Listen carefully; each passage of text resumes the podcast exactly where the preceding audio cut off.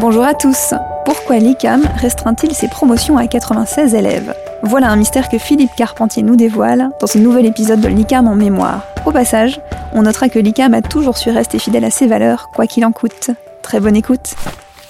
En fait, juste avant l'ouverture de Nantes, nous avions un problème de visibilité du nombre d'ingénieurs.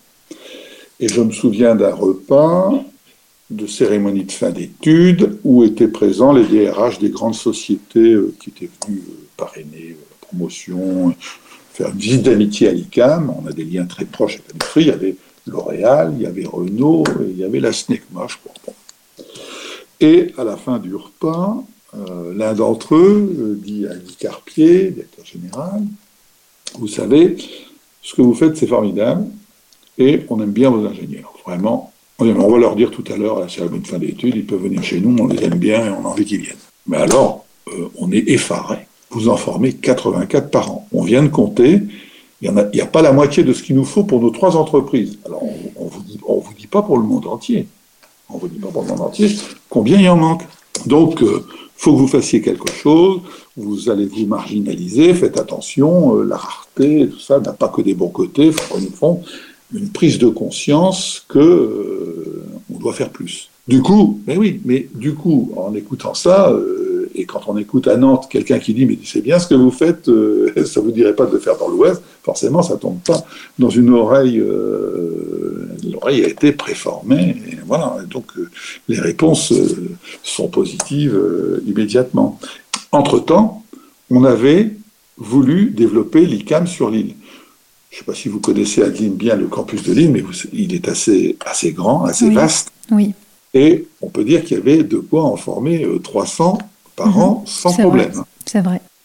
Du coup, euh, ben, ben, la première idée qui nous est venue, c'est de dire, au lieu d'en former quatre-vingt-quatre, ben, on va en former euh, plus.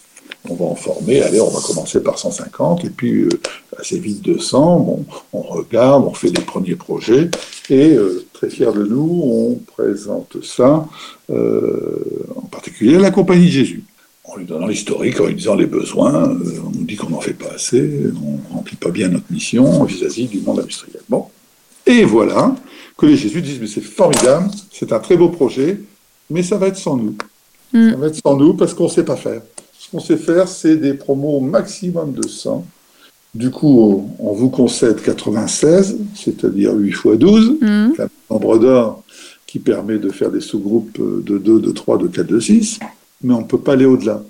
On vous condamne pas, on condamne pas votre projet, il est intelligent. Euh, si euh, il le faut vraiment, ben faites-le, mais on, nous, on va se retirer parce que... Euh, c'est pas compatible avec euh, notre pédagogie, donc il mmh. faut le faire avec d'autres. Et les autres savent faire aussi des choses, il n'y a pas que nous qui savons. Bon, évidemment, nous, euh, ça nous fait un choc mmh. terrible. C'est sûr. Et on n'envisage pas une seconde de euh, couper la source de notre inspiration, notre seule vraie inspiration finalement, hein, notre mmh. vraie spécificité est là, hein. euh, et de la pédagogie ignatienne. Et du coup, Eh bien, on dit, bon, on ne va pas le faire, on va monter à quatre-vingt-seize, chose que l'on fait, ça, on sait faire facilement, le recrutement est bon, on sait augmenter les nombres, on a des candidats, donc euh, pas de difficulté à monter à, à quatre-vingt-seize, on sait, puis une petite augmentation quand même, et puis arrive dans la foulée, mais quasi immédiatement, la proposition de Nantes, et le développement de l'I C A M commence, et devient pour moi un gros succès, et sous une forme euh, vraiment intéressante d'un rayonnement régional, dans l'Ouest, dans le Sud-Ouest, maintenant en région parisienne, eh bien, euh, c'est, c'est parce que on a été fidèle mmh. à la pédagogie ignatienne et autres, qu'on a pu faire un développement qui nous ressemblait.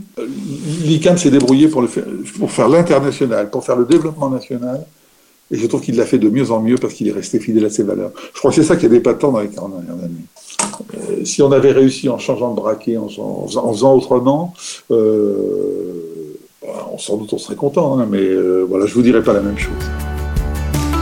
Retrouvez la suite de cette interview dans le prochain épisode de l'Icam en Mémoire. Si vous aimez ce podcast, n'hésitez pas à vous abonner depuis votre plateforme d'écoute préférée. À très vite.